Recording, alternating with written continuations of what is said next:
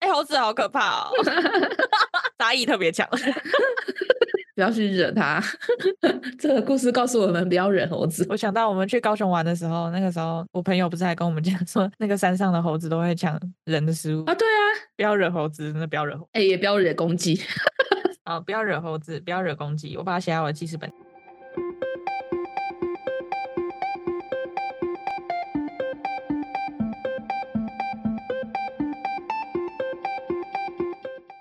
Hello，我是嘎嘎，还有，我是米江，欢迎来到我们的小宇宙，欢迎光临。欢迎光临。今天是录音的时候是大年初一，上架的时候是大年初二。初二回娘家呢。哎，我们去年有没有说初一、初二那些什么的禁忌啊？有啊酷，如果想要复习一下，可以回去看，呃，回去听一下。回去听一下去年的，就知道今天有什么事情不能做。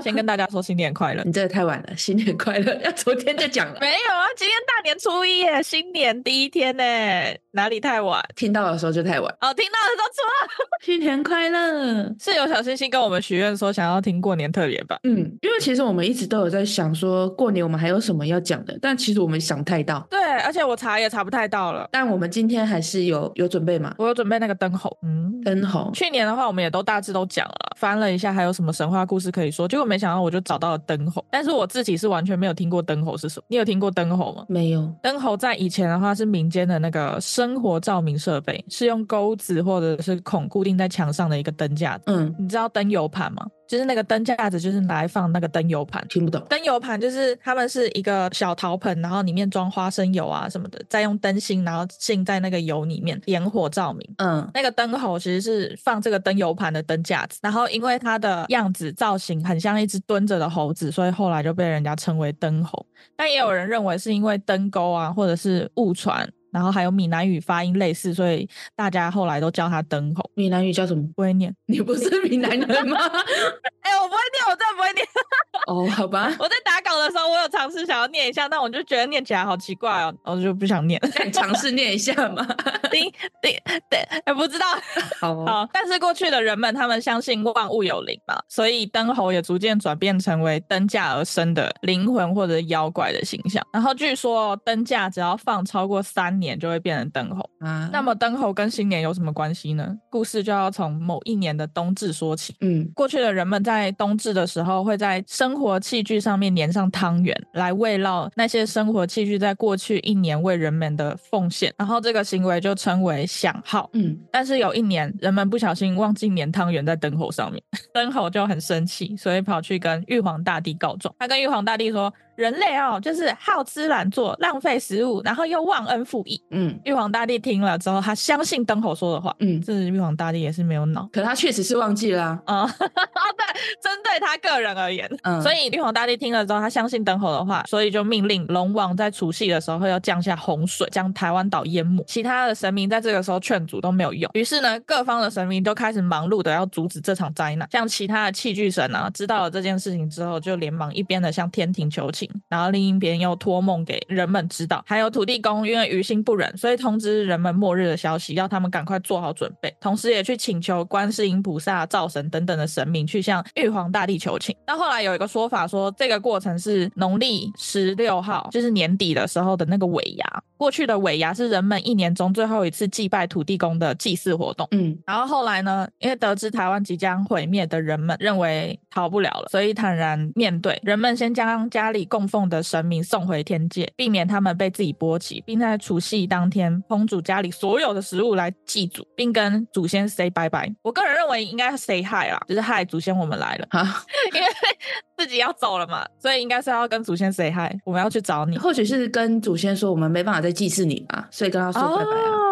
哦，对啊，我打到这的时候我还想说要 say hi，嗯，再来就是所有在外工作的亲戚也要回到家里团聚，围成一圈吃最后一餐。吃完之后，长辈会将财产分给家人们，作为他们在黄泉路上的旅费。嗯，家人也不再睡觉，一起等到最后一刻。这段过程日后也演变成台湾人过年时的各项习俗，就比如说送走神之后，天上派遣天兵天将下来镇守没有神明庇佑的人们，成为日后的二次送神，然后二五神下降的由来。哦你，有听过这个吗？我我是没听过。没有啊，二十四号就是农历的十二月二十四号、二十五号，就是他们送走神，然后二十五号就天兵天将就会降下来守护没有神庇佑的人们。嗯，另外还有祭拜祖先、围炉、压岁钱、守岁等等。其实我看到这里，我觉得有点可怕哎、就原来围炉是最后的晚餐，压岁钱是黄泉路上的旅费，然后守岁是等死。哦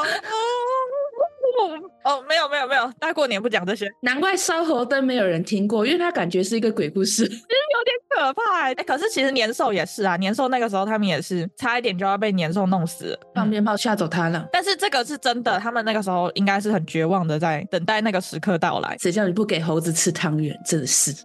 就忘了粘他的汤圆。当然后来没有发生任何事情，因为到了隔天，洪水并没有降下来，原来是因为玉皇大帝在众神的求情下，然后派遣神明下凡查看情况后，确定灯猴是在谎报，所以收回了下洪水的命令。灯猴则是受到了惩罚，然后敦厚啊有说谎吗？他不是说人类就忘了祭祀他吗？什么的吗？但是没有忘记祭祀其他人，就是我不小所以心 只忘记祭。真的只忘记灯猴啦。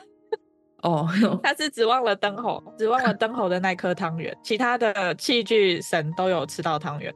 难怪其他人要帮助人类呢。但我觉得灯猴也有点可怜，他确实是被忘记的那一个， 只是他夸大其词的去告状。也没有啊，人类确实是好吃懒做嘛。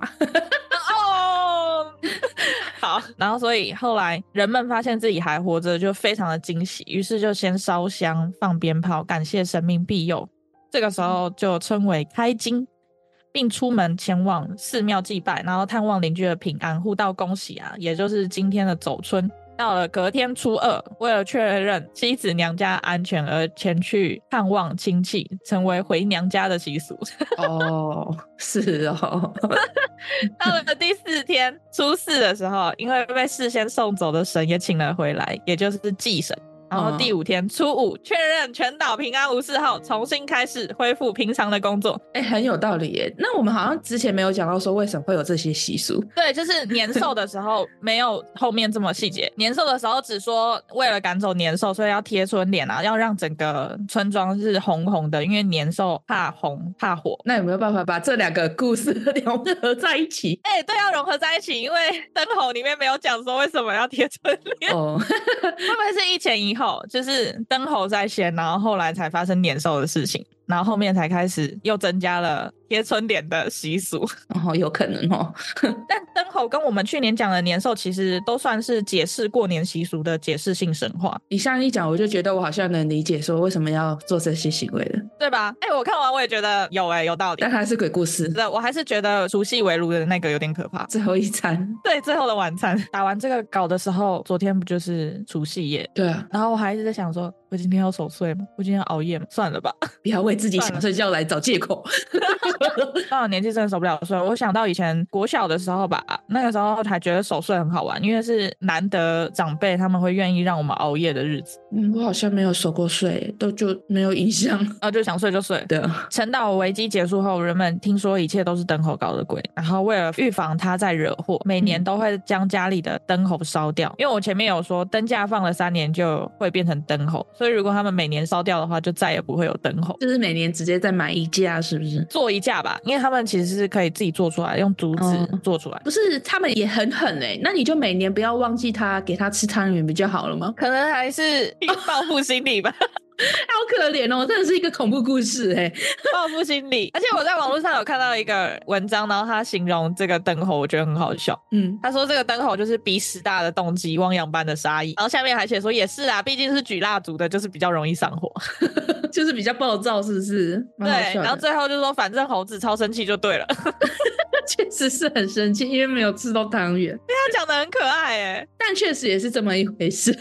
他说鼻屎大的动机，我就觉得很好笑。可是如果他是每年都被忽略的话，怎么会是鼻屎大的动机呢？就是超委屈。可是就是只有今年被忘记而已，不是？对欸、有可能就是当年，哎、不知道。就那个时他可候能嗯被忘记啊？不对，有可能是他不是三年会变精怪吗？可能这嗯三嗯年他都没有吃到汤圆，人家不把它当成一回事，然后他就觉得他自己举蜡烛很很累很很辛辛苦， 看我不一把火把你们烧了。没有，他是 让玉皇大帝下洪水。哦，那他也很聪明欸诶，直接去找最大头的告状。哎、真的跟孙悟空一样聪明。我那天还看到一个影片，就是有人在动物园，然后对着一只猴子变魔术，然后那只猴子看完哦之后直接笑到倒仰，很可爱欸诶。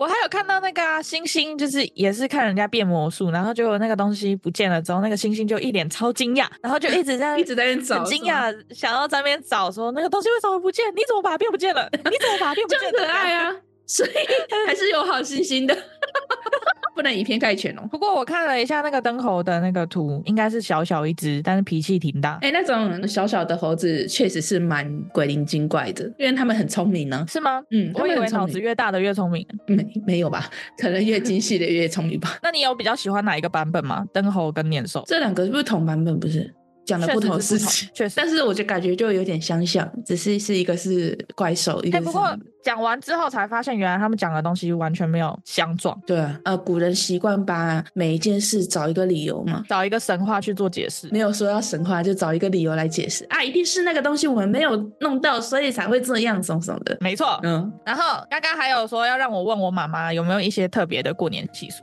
我妈妈有回我、哦，嗯，我来跟大家分享一下。虽然她只讲了一点，我妈妈说，像过年围炉的时候，桌上的碗筷一定要放十二副，叫做圆满，不是十副啊？为什么是十二副？就像国旗上面的那个光芒要十二颗一样。我们国旗哪有光芒？你说的是中国大陆 吧？就是我们国旗那个、那个、那个啊、那个啊、那个啊，蓝色的那个上面啊，那个、那个，啊、好了，你算说了的那是太阳 吗？哦，对，哦今天白日满地红，哦 那个白日它的光芒不是有十二个？哦，所以那是什么意义我？不知道哎、为什么十二叫圆满？有没有可能它刚好就是十二？ 它没有意义。哎、可是我真的 好像时钟也是十二啊啊！为什么？因为它是十二时时。辰啊。好，等一下哦，我现查为什么十二是圆满？来，我跟你说，十二代表爱情的话是永远， 然后哎你朋友的笔画十二是恋人，哦，笔画是十二，同时十二是一个轮回，一年有十二个月，十二个时辰，十二代表周而复始，生生不息，被赋予难忘的寓意。 哦，哎、原呀，十二这么厉害，以后我的幸运数字就是十二， 我感觉这是一个哦，以后 lucky number 不是 seven 啊，对，大家知道了吗？十二是一个很有呃幸运的数字吗？是这么说？比 seven 还要幸运。哎、不对呢，在数理吉凶当中呢，第十二数暗示意义为绝景无权， 是曰无理之数，发展薄弱， 虽身不足，难求志向，所以数字十二属于凶数。哦，啊，收回刚刚的，收回刚刚的 话，我们继续 lucky seven。哎、我觉得不能用西方的，哎、不对哦，那不是西没有方哦，这是数理东 西风水能量，啊，那为什么要摆十二副碗筷啦？ 呃，我们以后摆十副，十全十 美。他说家里没有十二个人也要摆十二副、哦，那他有说为什么吗？没有妈妈没有说为什么，妈妈就只说因为这叫圆满， 哦，对了，可是确实用我第一个刚刚解释，就是它是这样的意思，没错。就是圆满的意思，可是我刚刚后来说的那个风水数理也也也也蛮可怕的，好可怕哦！那到底放十二是好还是不好？我也不知 道。大家相信哪一个？ 只是要过年一定要避免基数了。为什么？对啊就以上是要好事成双的意思。那个围炉的晚餐要有头有尾，就是无论鸡、鸭、鹅、鱼都要留头留尾，希望子孙做人做事有头有尾，凡事吉祥如意。因为像有一些就是餐桌都会把头跟屁股都去掉，我觉得在吃完的时候也是，吃完本来就会留下那些东西，不是吗？但有些人不是很爱吃鱼头，那有些人不是很爱吃鸡屁 股，那就不就是有头没尾吗？ 有所以所以就是在围炉那一天的时候，这些东西不能吃，要留下，好哦、忍住啊！你很爱吃，但是忍住。啊，我以为的意思是说干脆不要，就是煮在煮的时候就丢掉，就不会有这种啊问题。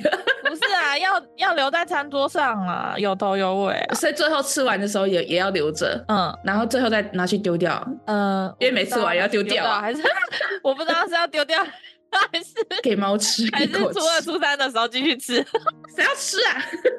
就已经没人要吃啊了，没有啦，它只是一个寓意啦，应该是在餐桌上而已哦啊。当然不吃还是要丢掉啊，不然呢？再来就是过年围炉时，女儿嫁出了就不能回娘家，因为嫁出去的女儿是泼出去的水。只能在初二回，但是妈妈有强调说这一点是他们那个年代，现在想回就回。管它呢。妈妈很 棒。她讲完这句的时候，她又继续强调了，然后她就说，到了初二哦，嫁出去的女儿才回娘家吃午餐哦，哦是午餐哦，不能等到太阳下山才回婆家哦，这也是希望女儿命好。哦，就是不能在娘家过夜。 对，然后我有上网查，是说回娘家的时候不能待到看见煮晚餐的炊烟，不然意味着女儿会把娘家吃到底。不好吗？你们这些父母，你都嫁出去了，这样还要把我吃死死。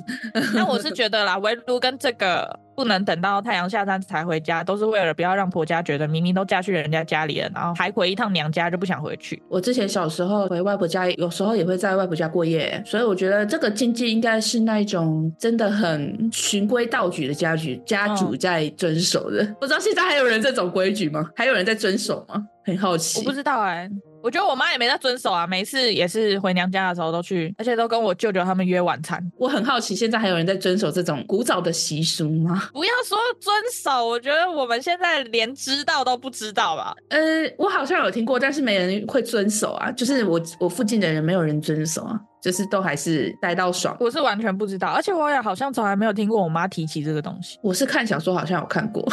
小说真的是教会我好多事情呢。 你是说看那种古装的 吗？对 对对那个，古代小说，嗯， 那 当然要遵守啊。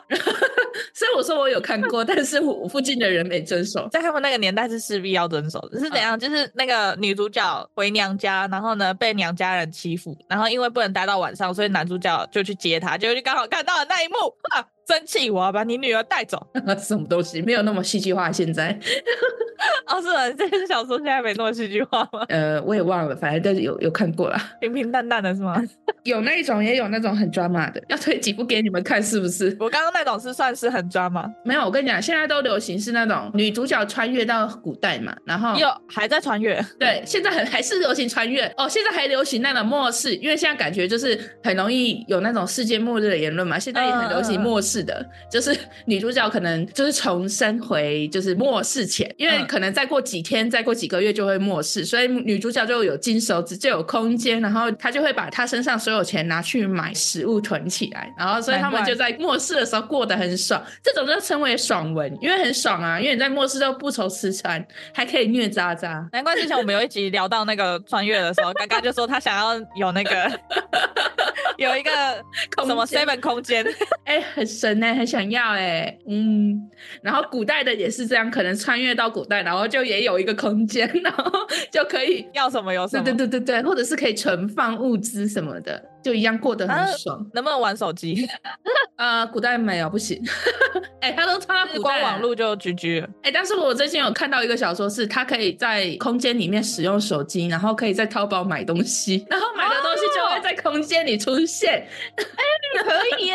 哎、是不是很爽？看起来就很哎、爽。可以，就是他可以在空间里面用手机耶，这啊样也很对好。空间里面有网络，哎、但是他不能跟别人联系，他只能在淘宝买东西，然后还可以从古代的卖东西到现代。啊，他如果不能跟人家联系的话，他如果在淘宝里面买东西，然后想要去询问卖家问题，就不能问，哦，没有，你只能买。哎、可是他他好像是可以在淘宝的那些问答可以回复吧？我也不知道，我也还没看完那本小说，我就看了一下而已。其实有淘宝已经很蛮万能，里面什么东西都有，什么东西都不奇怪要。不要看？我可以推荐给你们看，很好笑哎、 哎，可以。就无聊的时候看一下爽文，就放空一下身心灵。哎，好，那你跟小星星说在哪里看，然后是什么名字？我都在番茄小说，大陆的 app，大陆的小说 app，然后里面都是免费的，里面很多这种文章。他们都是网络作家吧？对啊，都是网络作家，看的我都想写了，你知道吗？谢谢，好累哦，算了，我只我只看嘎嘎的小 说，我随便推一部给你说那是我写的，你去看一下，很爽哎、我才不信，相信哎、但不相信当然是不相信啊，但是看了就会很爽啊，就会放身放松身心灵。我说我才不相信那个是你写的，哦，怎样？我我的文笔也还可以吧？我我不知道哎、哎、我好像没有看过你写小说哎、我只有看过你画画。有啊，之前我们不是还有画漫画，我们还在那边自以为可以。画漫画。哦，对啊，对啊，有画漫画，但是没有写小说，所以不知道文笔。小说有哎、我记得我好像啊不行啊，因为我之前小说好像上传在那个冒险者天堂，我不知道现在还有没有人听过这个论 坛，但是冒险者、 冒险者天堂现在已经关了，所以我之前好像还有看到我写的小说，但是自从啊关关了之了后我就哦找不到了。我记得那个玉我，玉我也是从《冒险者天堂》里面红出来的。我忘记了，但是我后来有回去看我写的小说，我觉得我写的还蛮理智在线的，就是还蛮有逻辑的，不会看就觉得很扯真的？吗？哎、可是你都写什么类型？你我写那时什么候是写一个，就是一个小女生是女主角嘛，然后